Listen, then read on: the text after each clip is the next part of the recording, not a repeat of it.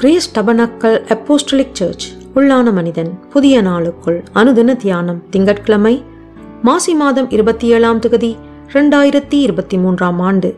இன்றைய தியான தலைப்பு உங்கள் மனநிலை எப்படி இருக்கின்றது?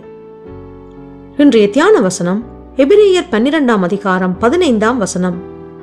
யாதொரு கசப்பான வேர் முளைத்தெழும்பி கலகம் உண்டாக்குகிறதினால் அநேகர் தீட்டுப்படாத படிக்கும்.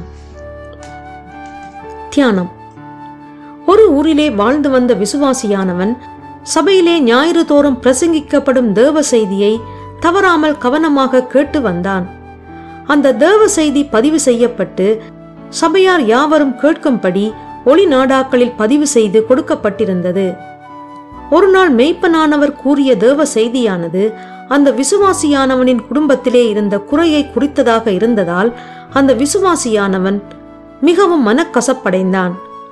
அன்றைய நாளிலிருந்து அவன் தேவ செய்தியின் பதிவை கேட்கும் போது மெய்ப்பரானவர் ஏதாவது தவறாக கூறியிருக்கின்றாரா? என்று மிகவும் கவனமாக முழு தேவ செய்தியையும் கேட்டுக்கொள்வான். இதன் நிமித்தம் அவன் தேவ செய்தியை கேட்பதன் நோக்கமானது மாறிவிட்டது. தனக்கு புரியாத காரியங்களை போய் மெய்ப்பரிடம் கேட்டு உறுதி செய்து கொள்வதற்கு பதிலாக தேவ செய்தியில் தவறு உண்டு என்று தனது குடும்பத்தினர் பிள்ளைகள் முன்னிலையிலும் தனக்கு பிடித்த சக விசுவாசிகள் மத்தியிலும் விமர்சிக்க ஆரம்பித்தான்.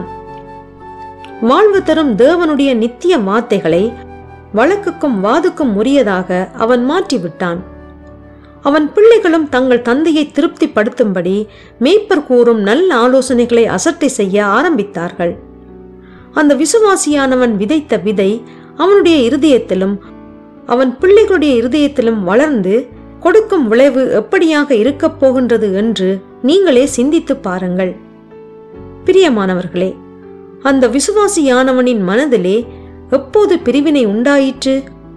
அவன் எப்போது கசப்பான வேரை தன் இருதயத்திலே அனுமதித்தானோ அந்த கணத்திலே அவனுக்குள் பிரிவினை உண்டாயிற்று. அந்த பிரிவினை வெளியரங்கமான செயல்களை நடப்பிப்பதற்கு அவனுக்குள் இருக்கும் மாமிச சிந்தையானது சந்தர்ப்பத்தை தேடி காத்து கொண்டிருக்கும். சில வேளைகளிலே குறைவுகள் நிறைவுகள் நம் உள்ளத்திலும் வீட்டிலும் சபையிலும் ஊரிலும் தேசத்திலும் உலகத்திலும் உண்டாகுவதுண்டு. ஆனால் சில விசுவாசிகளோ தங்கள் உள்ளத்தில் உள்ளவைகளை பாராமுகமாக விட்டுவிட்டு ஊரையும் உலகத்தையும் திருத்துவதற்கு முந்திக் கொள்கின்றார்கள். நாம் அப்படி இருக்கலாகாது. கசப்பான எந்த விதியையும் எந்த காரணத்திற்காகவும் நமக்குள் வேறு கொள்ள ஒருபோதும் அனுமதிக்க கூடாது. ஜெபம் செய்வோம். நல்ல ஆலோசனைகளை தந்து வழிநடத்தும் தேவனே நீர் எனக்கு தரும் தேவ கிருபையை நான் உதாசீனப்படுத்தாத படிக்கு என் குறைகளை விட்டு மனம் திரும்பும் உணர்வுள்ள இருதயத்தை தந்தருள்வீராக. இரட்சகர் இயேசு வழியாக ஜெபிக்கின்றேன். ஆமேன். மாலை வாசகம் ரெண்டு திமோத்தேயு மூன்றாம் அதிகாரம் பதினாறாம் வசனம் தொடக்கம் பதினேழாம் வசனம் வரை.